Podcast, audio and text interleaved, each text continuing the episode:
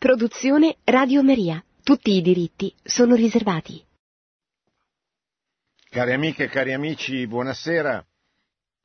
Vorrei dedicare questo martedì alla presentazione di due interventi del Santo Padre sul, sul tema dei martiri, del martirio. Uno è stato tenuto mm, durante la meditazione mattutina ieri lunedì 30 gennaio alla Domus eh, durante la messa mattutina quando il Papa tiene ordinariamente l'omelia. E ieri il Papa ha parlato del problema di come mai i martiri, gli atti di martirio, non provocano reazioni, cioè non, non, non fanno notizia, non vengono ripresi come sarebbe giusto anche da un punto di vista puramente informativo dai mezzi di comunicazione, sia televisioni, radio, sia la stampa. Questo tema era già stato affrontato il 17 gennaio quando il Papa aveva parlato del martirio in occasione dell'incontro con la Commissione mista per il dialogo fra cattolici e ortodossi, dove aveva avanzato una, una serie di, di, di, riflessioni sul tema del martirio molto belle che vi leggo, perlomeno vi leggo in parte, perché il Papa sostanzialmente in questo intervento eh, dice come i, i martiri siano la via che guida la Chiesa, o meglio siano quel modello, quell'esempio a cui la Chiesa deve sempre guardare perché i martiri indicano la strada da percorrere, la via da seguire. Questo nei primi tre secoli, ma questo anche oggi che, come sappiamo, i martiri sono tantissimi, sono stati molti di più di quanti ce ne sono stati in 300 anni nel corso del Novecento e continuano, nonostante la fine dell'epoca delle ideologie, in particolare la fine del comunismo, continuano anche dopo la caduta del muro di Berlino, anche nel nostro secolo, nel nuovo millennio. E allora il Papa aveva, ah, poi vedremo quali sono questi spunti, ha dato delle indicazioni molto precise anche per quello che può essere il, il legame, la funzione del martirio per eh, il recupero dell'unità, trattandosi di cristiani di diverse confessioni, quelli a cui stava parlando. La commissione, appunto, per eh, il dialogo fra i cattolici e gli ortodossi.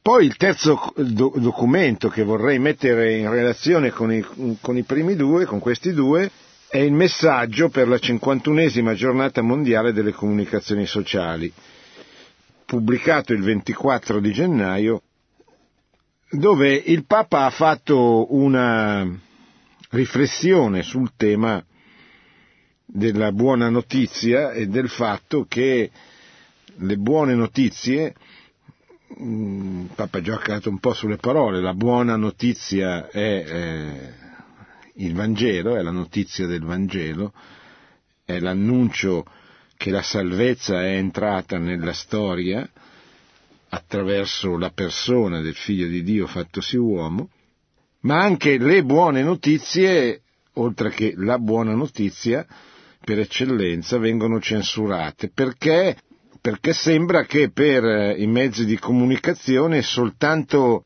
la notizia del male, o meglio qualcosa che il male ha fatto, meriti di essere portato sulle prime pagine dei giornali e all'attenzione dell'opinione pubblica.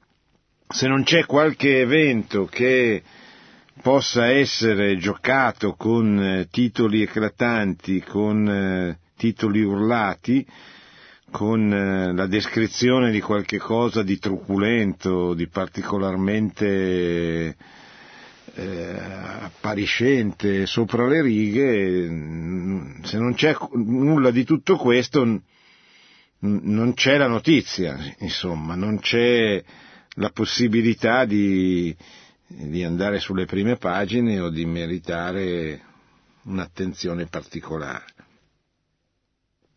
E allora il Papa cosa dice? Beh, certo dice, non si tratta di promuovere una disinformazione in cui sarebbe ignorato il dramma della sofferenza, né di scadere in un ottimismo ingenuo che non si lascia toccare dallo scandalo del mare. Si tratta però di cercare di opporsi a un sistema mediatico, cioè a un, a un sistema di informazione, dove vale la logica che una buona notizia non fa presa e dunque non è una notizia, e dove il dramma del dolore e il mistero del male vengono facilmente spettacolarizzati e dove di conseguenza si può essere tentati di anestetizzare la coscienza o di scivolare nella disperazione.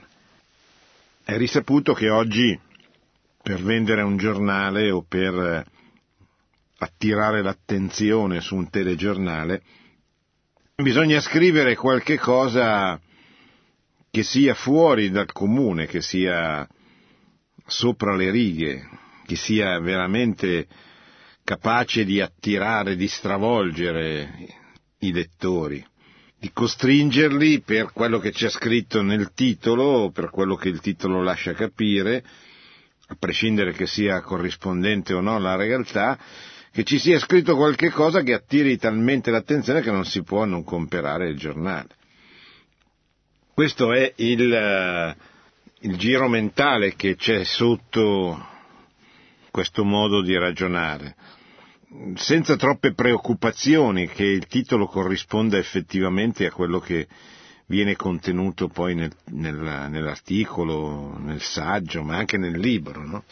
Cioè, l'importante è che il titolo sia particolarmente accattivante, sconvolga il lettore e lo costringa eh, quasi eh, in modo automatico, automaticamente a comperare eh, i cosa. Allora, questo cosa, cosa, vuol dire? Beh, questo è un modo di fare informazione che è un modo drogato di fare informazione. È evidente, dice il Papa, che, cioè il Papa dice perché non c'è la notizia buona mai, la notizia buona non viene mai comunicata, ma perché questa è la, è la filosofia della comunicazione. Per cui eh, la, la buona notizia cioè la, la descrizione di qualche cosa di buono, di rassicurante, di, di conveniente, di positivo, non interessa. O forse si ritiene che non interessi e quindi non si pubblica. Si pubblicano soltanto quelle cose che hanno una dimensione di spettacolarità tale da non poter non essere pubblicate. In questo contesto il martirio si pubblica quando si parla del martirio se eh, questo è avvenuto in un contesto spettacolare. Ci vuole un grande attentato con tanti morti, possibilmente uccisi in modo rocambolesco, non convenzionale, eccetera. Allora si ottengono le prime pagine, ma se non c'è tutto questo eh, già è difficile e poi comunque se si ottengono le prime pagine rimangono poco poi in, eh, in, in prima pagina queste, queste, notizie. Il martirio così concepito non, eh, non fa notizia, non viene ripreso. Quello che però è ancora più sconcertante è che questo avviene anche nel mondo cattolico cioè noi oggi possiamo fare questa riflessione senza, sperando di essere smentiti, ma direi che non, non si può essere smentiti, cioè non c'è attenzione nel mondo cattolico ordinario per l'altissimo numero di martiri che ci sono oggi nel mondo. Martiri cristiani, martiri di cristiani che perdono la vita o comunque sono perseguitati, soffrono a causa della loro fede. Perché sono cristiani? Perché sono pubblicamente cristiani. Quello che è avvenuto in Iraq e in Siria, dove lo Stato islamico ha attaccato città cristiane, ha costretto alla fuga e ha ucciso molti cristiani di diverse confessioni cristiane, è un fatto che ha avuto una certa eco ma non più di tanto. E soprattutto, al di là dei giornali e dei mezzi di comunicazione, se voi fermate il cattolico medio all'uscita de- della messa, alla domenica, e gli chiedete quale sia la, la, la sua conoscenza circa la persecuzione religiosa in corso nel mondo, eh, rimarreste stupiti perché la maggior parte sicuramente non è in grado di, di, di, di rispondere. Che una donna come Asia Bibi sia in carcere da cinque anni in un paese a maggioranza islamica come il Pakistan e come, grazie alla legge sulla blasfemia, altre persone cristiane siano state eh, uccise come Shabazbati, ma eh, siano a rischio di essere uccise o comunque di essere emarginate e perseguitate, è un problema che, che non viene percepito perché non, non viene comunicato. Da questo punto di vista io ho fatto una proposta a Radio Maria durante una trasmissione, l'ho scritta oggi in una lettera, la ripeto questa sera, è un appello ai sacerdoti, ai parroci soprattutto. Dedicate una messa al mese, meglio alla settimana, per i martiri della libertà religiosa, per i martiri cristiani che muoiono a causa della loro fede e per eh, coloro che soffrono prima che vengano uccisi potete cambiare ogni mese nazione se volete. Potete dedicare una messa ad Asia Bibi, per esempio, e poi ai martiri del nostro tempo, a Shabbat Zvati, per esempio. Potete anche invitare un testimone, se, se volete, ma basterebbe proprio la semplice celebrazione di una messa con un'intenzione particolare, naturalmente un'intenzione che venisse ricordata all'inizio o alla fine per sensibilizzare i fedeli, per ricordare ai fedeli che, come dice il Papa spesso e volentieri, ripetutamente, cioè oggi ci sono più martiri che nei primi tre secoli quando la Chiesa era perseguitata, impedita, eccetera. E noi siamo un corpo, la Chiesa è un corpo, è il corpo di Cristo. Non possiamo essere indifferenti al martirio, eh, che so, di un, di un braccio, se siamo il corpo il cui braccio è sotto la persecuzione. Cioè, se la Chiesa è il corpo mistico di Cristo, se nella Chiesa esiste la comunione dei santi, noi non possiamo immaginare di stare zitti, di non fare nulla, anche se i nostri fratelli che vengono perseguitati non sono in perfetta comunione con noi, ma pazienza, sono cristiani come noi, sono uomini come noi, che ingiustamente vengono aggrediti, perseguitati, uccisi, ingiustamente, perché il diritto della libertà religiosa viene prima della religione, è un diritto della persona, ogni persona, chiunque essa sia, ha il diritto di professare pubblicamente la religione che vuole professare e ha il diritto di non essere ostacolata nella professione della propria fede, né singolarmente né come comunità. Ora, questo noi dobbiamo gridarlo con forza, perché è un diritto fondamentale dell'uomo, di ogni uomo, è il diritto base su cui si fondano tutti gli altri. Se noi togliamo agli uomini Dopo che gli abbiamo già tolto il diritto alla vita con l'aborto e la sua legalizzazione, se togliamo agli uomini il diritto di professare, di scegliere e di professare una, la religione che ritengono vera, e gli togliamo la ragione di vivere, gli togliamo le cose fondamentali.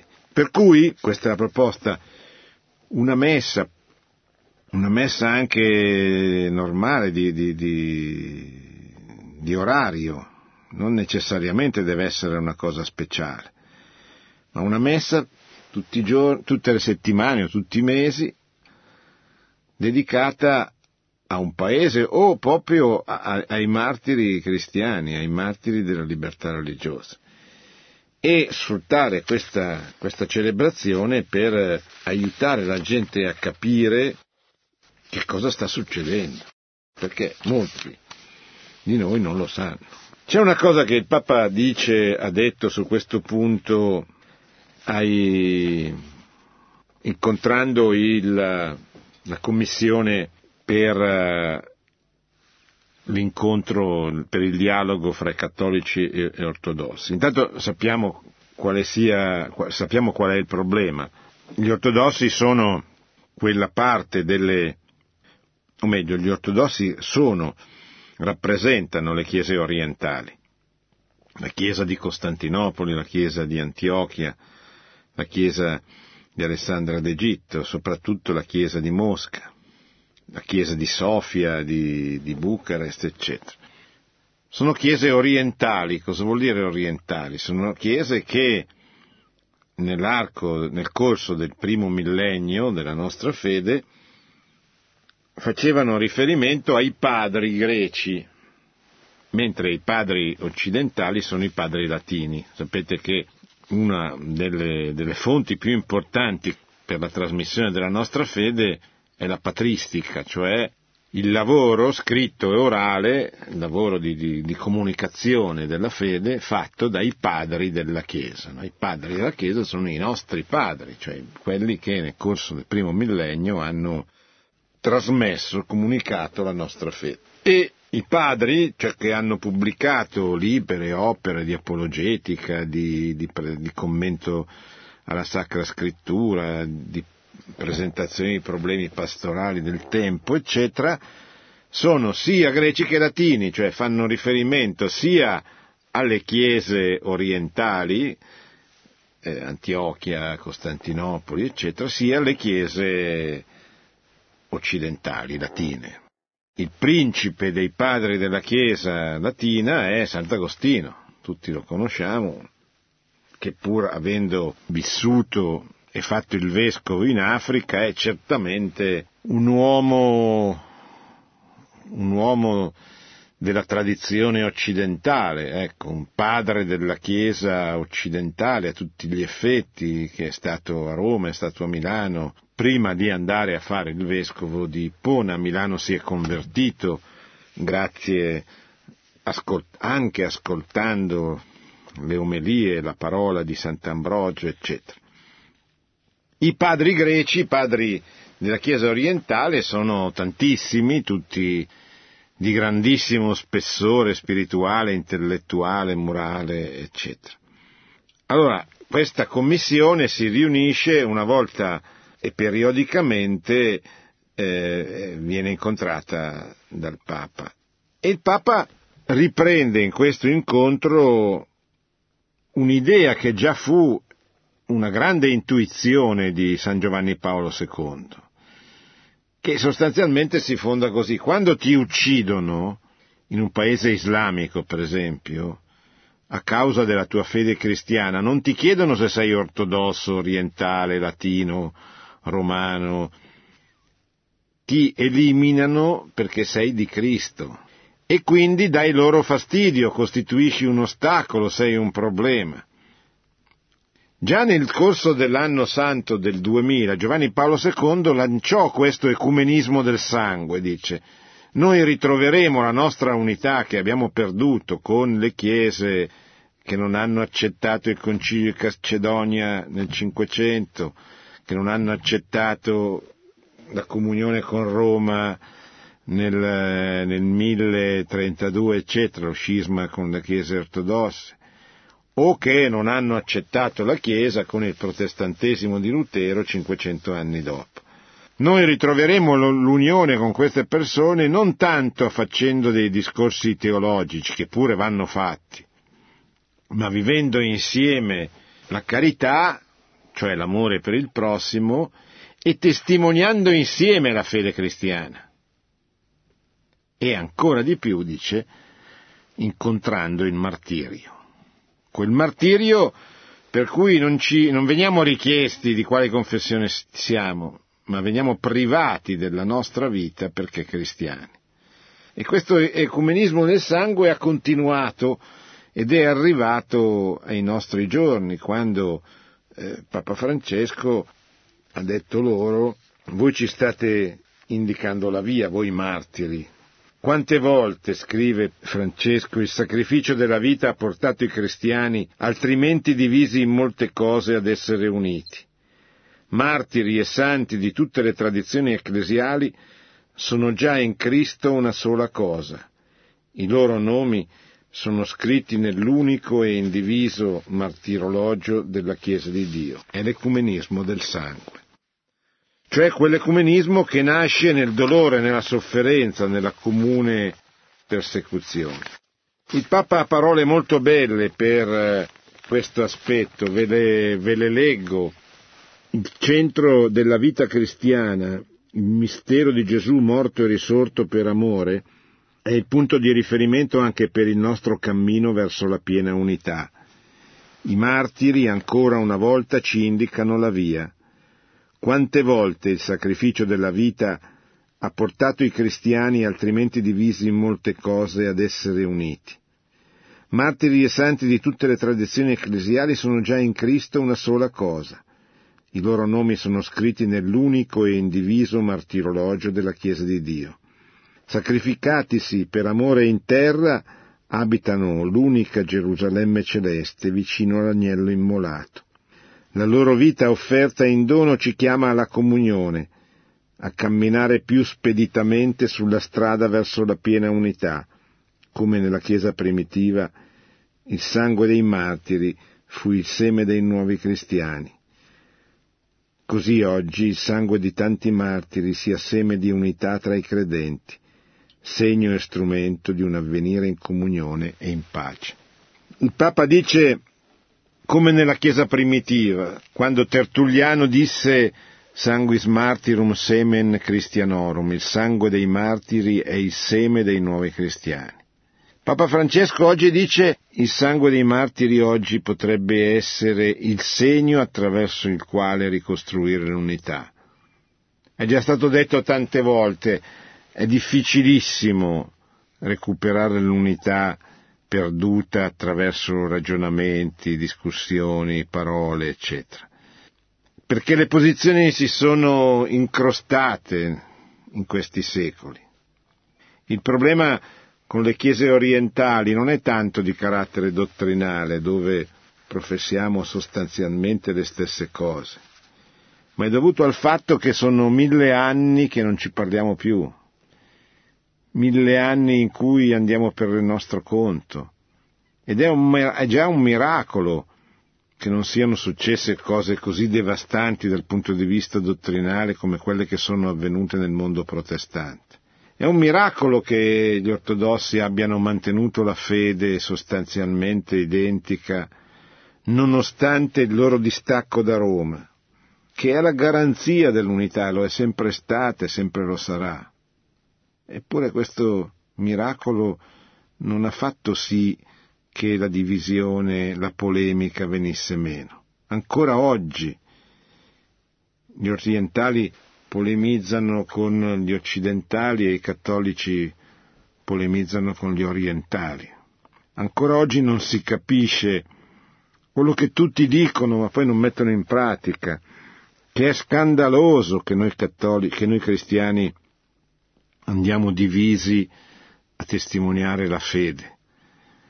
La fede la chiamiamo l'unità, la chiamiamo la bellezza dello stare insieme, eccetera, e poi, e poi ci dividiamo.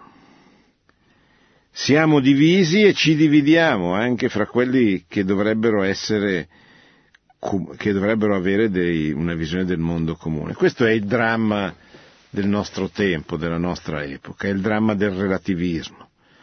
Un relativismo che entra anche dentro il nostro cuore e lo corrode. Un relativismo che spinge tutti a voler sempre avere ragione, a voler sempre avere l'ultima parola, a ritenere che la loro opinione sia infallibile e quindi non possa essere oggetto di, di errore. Questo relativismo che diventa spesso una sicumera aggressiva eh, deve essere lasciato a casa, deve essere sgonfiato lentamente progressivamente. Dall'altra parte incontrate persone che invece tendono a disinteressarsi del problema della verità. È il relativismo che è diventato eh, non pensiero, che è diventato qualche cosa che, che non deve essere neanche comunicato perché non è conosciuto, non è amato. Se uno non ha dentro niente non comunica niente.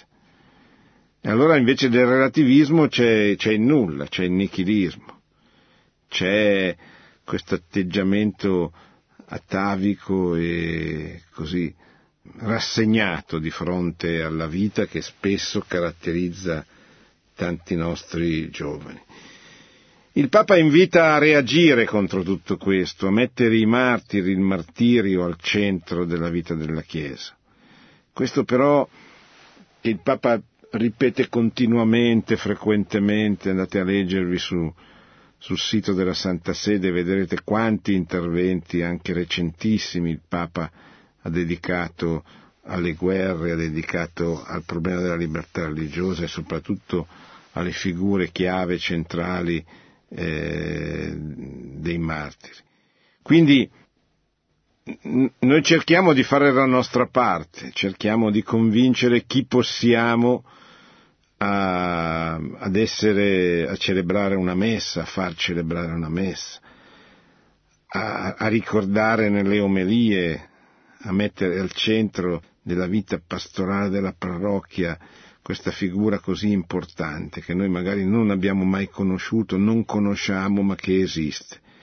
Ed, esiste, ed esistono numerose, ed esistono numerose persone che hanno eh, che credono a queste cose, che hanno questa fede.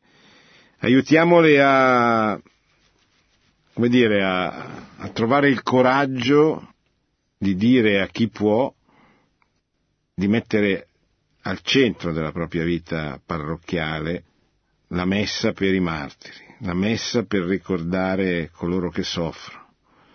Sono celebrazioni che diventano importanti nel giro di un po' di mesi, perché diventano un punto di riferimento.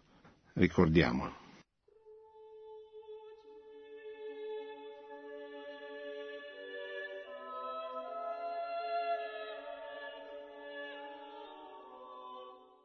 Pronto? Buonasera professore, io sono Mario da Roma. Sì, buonasera. Io volevo fare, eh, senta, io volevo fare un, un, una piccola osservazione. Allora, indubbiamente oggi ci stanno più martiri cristiani oggi eh, che nei secoli, nei primi secoli del cristianesimo sotto l'impero romano, perché allora si parlava di alcune decine di migliaia di persone, qui si parla di milioni di persone. Basta parlare della Cina, della Corea del Nord, del Vietnam, del, dell'India, tutti questi paesi qua, diciamo, soprattutto a regime marxista. Ma forse e c'è anche la discriminazione dei cristiani, ovviamente non in maniera violenta, nell'Occidente, in Francia, eh, nella Laica Francia, in Inghilterra, eh, anche recentemente nella Spagna. Non sarà che forse questa discriminazione nasce dall'ignoranza e dalla missione soprattutto, eh, professore, dei libri di testo che sono infiltrati eh, praticamente e manomessi da alcuni storici di tendenza marxista che praticamente eh, dominano le menti dei nostri ragazzi, la storia vista senza unico, cioè nel senso di dire l'Occidente si deve, cristiano si deve sempre pentire di questo di quello, quando non si deve pentire praticamente di niente, perché lei sa meglio di me, professore, che eh, prima delle crociate, va bene, stiamo parlando già del, quasi del 1100, per i quattro secoli precedenti, va bene, eh, eh, l'Islam conquistò tutte le terre cristiane con la spada, la violenza e la sottomissione. Cioè all'epoca di Maometto tutto il Medio Oriente era cristiano, da, dalla Siria all'Iraq alla, al Nord Africa tutto, e fu sottomesso in, in, pochi, in pochi decenni con la spada, la violenza e le conversioni forzate. E se Carlo Martello non li fermava a Poitiers, appena un secolo dopo la morte di, di, di Maometto, l'Islam praticamente dilagava in tutta Europa. Questi sì. sono i piccoli... Eh. Sì, però questo è vero, però il problema è che noi oggi stiamo parlando dei martiri, cioè di coloro che muoiono a causa della loro fede, martiri cristiani, certamente in paesi islamici, anche e soprattutto, non solo, e quindi noi, dobbiamo parlare di questo, cioè dobbiamo aiutare le persone, convincere soprattutto i parroci a mettere questa dimensione dentro la vita delle loro chiese. Se no non, non succederà mai che i, i fedeli saranno sensibili, quantomeno che comincino a pregare per i martiri, per i popoli che sono sottomessi. Ora, se noi crediamo che la preghiera sposta le montagne, e, e cominciamo a pregare per i nostri fratelli, almeno per chiedere a loro, per chiedere a Dio che dia loro la fortezza di superare questi momenti, di convincere, di convertire i, loro persecutori. Pensate a San Paolo, San Paolo è, è uno dei primi persecutori della Chiesa eppure si converte e diventa San Paolo. Quindi questo è quello di cui stiamo parlando questa sera e quello che si dovrebbe fare per aumentare la sensibilità delle persone. Poi quello che dice lei è vero, però è, è l'altro aspetto, è un altro aspetto del problema. Ecco. Pronto? Buonasera, sono Fiorenza.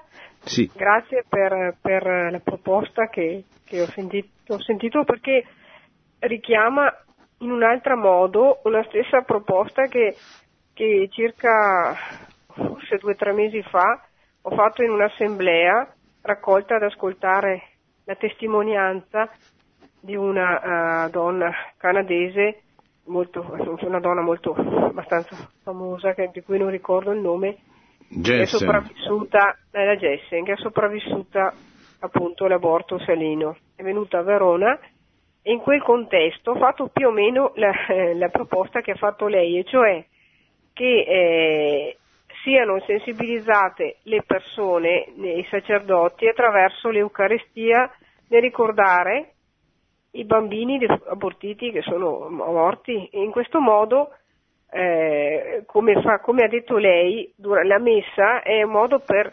riportare alla vita le persone, no?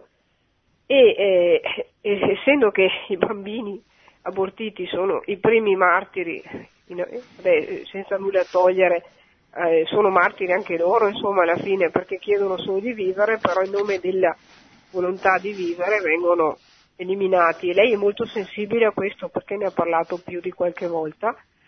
E, ecco, eh, quindi mi ha fatto venire in mente che la stessa proposta che che lei, che lei giustamente vuole suggerire ai parroci sì. eh, potrebbe essere applicata anche nel ricordare i, bambini, i martiri de, de, dell'aborto. Certo, certo, sì sì sicuramente.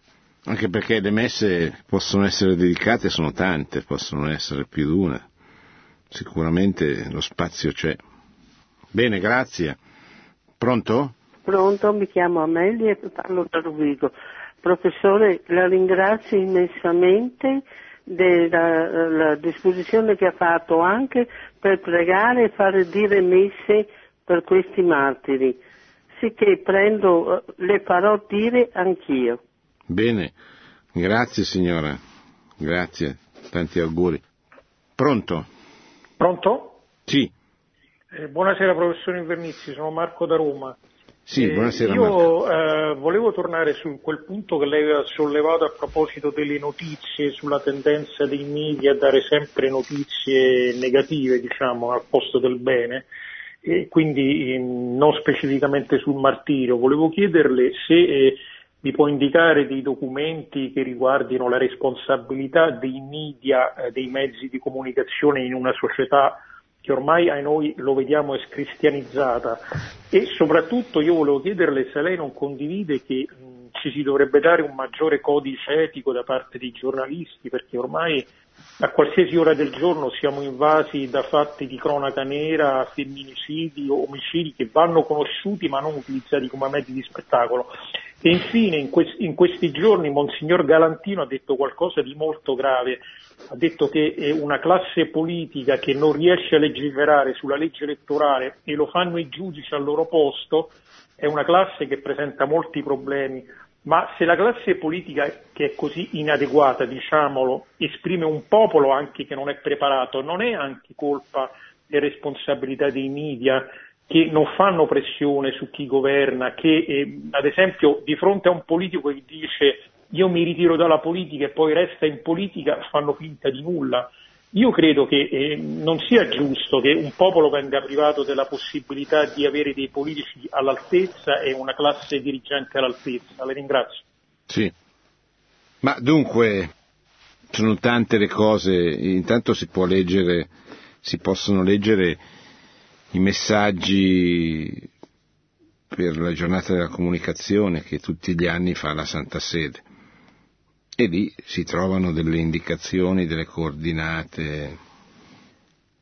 Poi che cosa dire dei mezzi di comunicazione? E, e intanto cosa, devo, cosa bisogna dire? Che i mezzi di comunicazione sono quasi tutti asserviti a padroni diversi ma che hanno un modo di ragionare comune perché sono quasi tutti, come si dice oggi, politicamente corretti cioè hanno quasi tutti indossato questa cultura del politicamente corretto, per cui dicono tutti le stesse cose, che vanno tutte nel, nel, al, al servizio, diciamo così, di una serie di luoghi comuni.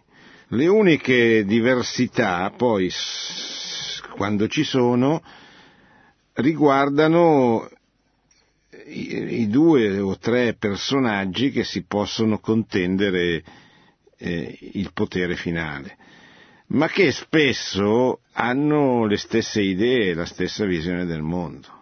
Per cui pensi lei come è complicata la, la, la situazione dei mezzi di comunicazione, i quali poi si perpetuano, fra, cioè continuano, cambiano i direttori, cambiano i giornalisti, ma vengono sempre dette le stesse cose, cioè sempre, vengono sempre impostati gli stessi argomenti con le stesse categorie interpretative.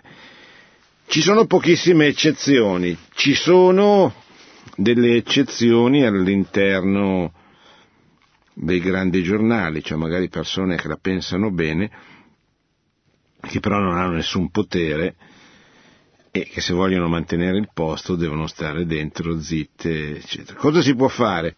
E cosa si può fare? Si possono fare tante cose, intanto bisogna avere i mezzi, perché i giornali costano, eh, i mezzi di comunicazione orale costano ancora di più, eh, quindi bisogna avere delle, dei mezzi, trovare dei mezzi, ma che siano mezzi consistenti, perché la grande maggioranza degli editori sono tutti orientati dalla, dall'altra parte. Spesso bisogna anche dire che ci sono dei mezzi di comunicazione sia del mondo cattolico, sia di mondi politico-culturali, almeno a grandi linee, non asserviti ai poteri forti di turno, però anche qui bisogna dire che si ottengono scarsi risultati. Perché tutto sommato fo- questi giornali non sono proprio per le unioni civili, per, non sono per il matrimonio omosessuale, però insomma le unioni civili, in fin dei conti, eccetera. Così non sono per l'eutanasia, però insomma le dichiarazioni anticipate di trattamento sono figure un po' ambigue, un po' lasciate lì probabilmente per poter dire che non c'è una chiusura totalitaria nel nostro paese, ma certamente poco, eh, poco incisive. Quindi che cosa fare? E intanto diffidare dei mezzi di comunicazione. Cioè i mezzi di comunicazione sono in mano a una casta di persone fra di loro sodali che si comunicano reciprocamente più o meno quello che vogliono e che sostanzialmente sono tutte politicamente corrette, dicono quasi tutti le stesse cose, con poche eccezioni nell'ambito del potere. Dal punto di vista culturale non ci sono grandi differenze, dal punto di vista politico sono forze diverse, quindi ogni tanto litigano, eccetera. Ma noi dobbiamo resistere e eh, andare contro questi luoghi comuni, facendo domande, domande, domande, anche scritte, anche sui giornali, cioè chiedendo conto di certi comportamenti. Eh, queste caste chiuse ultimamente non capiscono come ragiona il popolo e non ci prendono più. Caso Trump è emblematico, ma anche il caso Brexit, anche il no al referendum nel nostro paese, dove si è dimostrato in modo palese che le classi dirigenti non capiscono più i loro popoli, i quali però devono trovare la forza e la formula per esprimere delle classi dirigenti che siano di buon senso e che abbiano il senso comune. Pronto? Pronto? Prego. Eh, buonasera professore, Roberto da Roma. Eh, ho perso un pochettino il filo perché stavo lavorando. Volevo sapere se già era esistente, per esempio, nella, nella, nel calendario, comunque sia una giornata per i martiri cristiani e se magari eh, fosse possibile e eh, utilizzata una, che magari proporla come nel calendario proprio così come si fanno con i. Grazie. Sì. Ma eh, ci sono varie feste, c'è la festa di Santo Stefano, primo martire, il giorno dopo Natale, e ci sono le feste liturgiche dei tanti santi che sono stati canonizzati o sono in corso di canonizzazione. Per esempio, i martiri della guerra civile spagnola, che sono stati riconosciuti e sono beati, sono 1500. Pensate, una guerra civile che riguarda solo la Spagna, che dura tre anni, ha già ricevuto la canonizzazione, no, la beatificazione di 1500 persone, che sono state riconosciute come persone che sono morte in odium fidei, in odio alla fede. Quindi esiste, esistono già numerosissimi casi, testimonianze, opportunità, occasioni, soprattutto a Roma.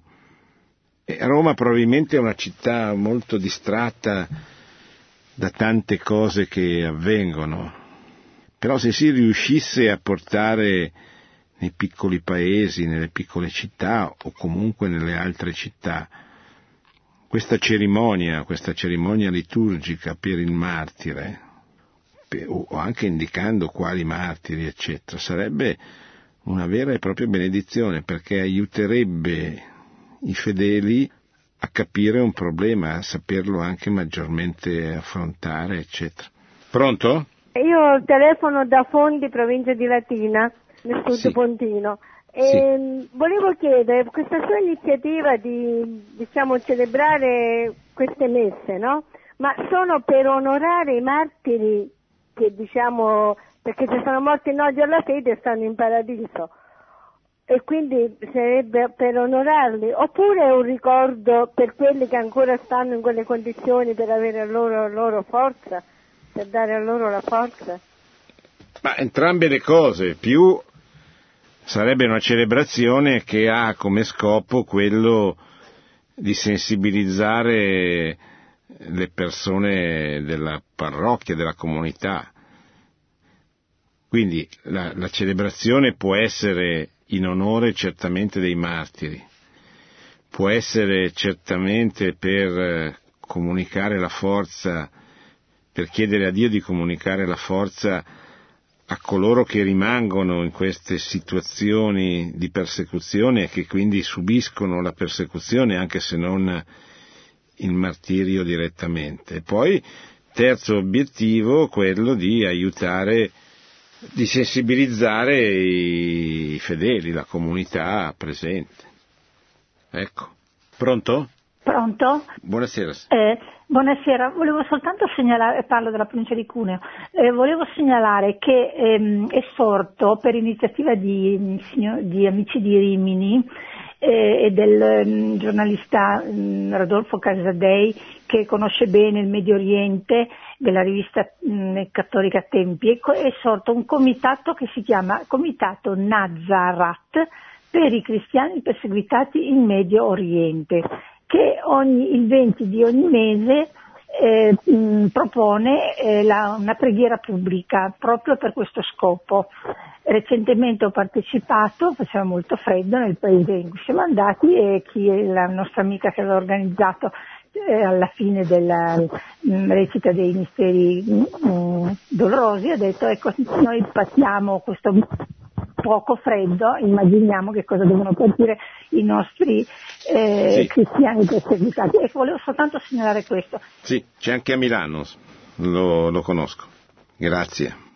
Bene, siamo arrivati a mezzanotte, ci lasciamo con questa notizia di questa preghiera che viene, avviene ogni 20 del mese per eh, i cristiani perseguitati con la recita del Santo Rosario, viene in diverse città e si può estendere anche altrove. Ricordo anche in modo particolare per eh, i cristiani perseguitati il grande lavoro che sta facendo la fondazione italiana, la sezione italiana della Fondazione Aiuto alla Chiesa che soffre, che anche recentemente ha portato in giro per l'Italia Sua Eccellenza Monsignor Indo, vescovo eh, della Chiesa siriaco-cattolica, cioè della Chiesa siriana cattolica, che ha raccontato delle persecuzioni subite nella sua terra, nella sua diocesi in modo particolare, che è la diocesi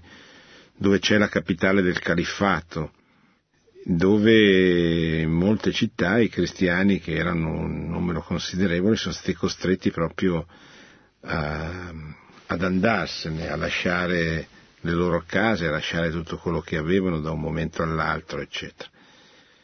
Ricordo che la persecuzione è molto, è molto, forte, ma ricordo anche la persecuzione che c'è un po' in Occidente, una persecuzione diversa, non è violenta, ma tende ad oscurare, tende a eliminare l'importanza, la centralità della religione, a, mettere il fatto religioso in un secondo piano, a circoscriverlo in un ambito estremamente privato e poco importante. Questa è una forma di persecuzione anch'essa, una persecuzione culturale a cui bisogna rispondere. L'importante è che ciascuno di noi diventi un protagonista della fede, della fede che professa, che non si lasci professare ma che diventi un testimone attivo e militante della fede cattolica.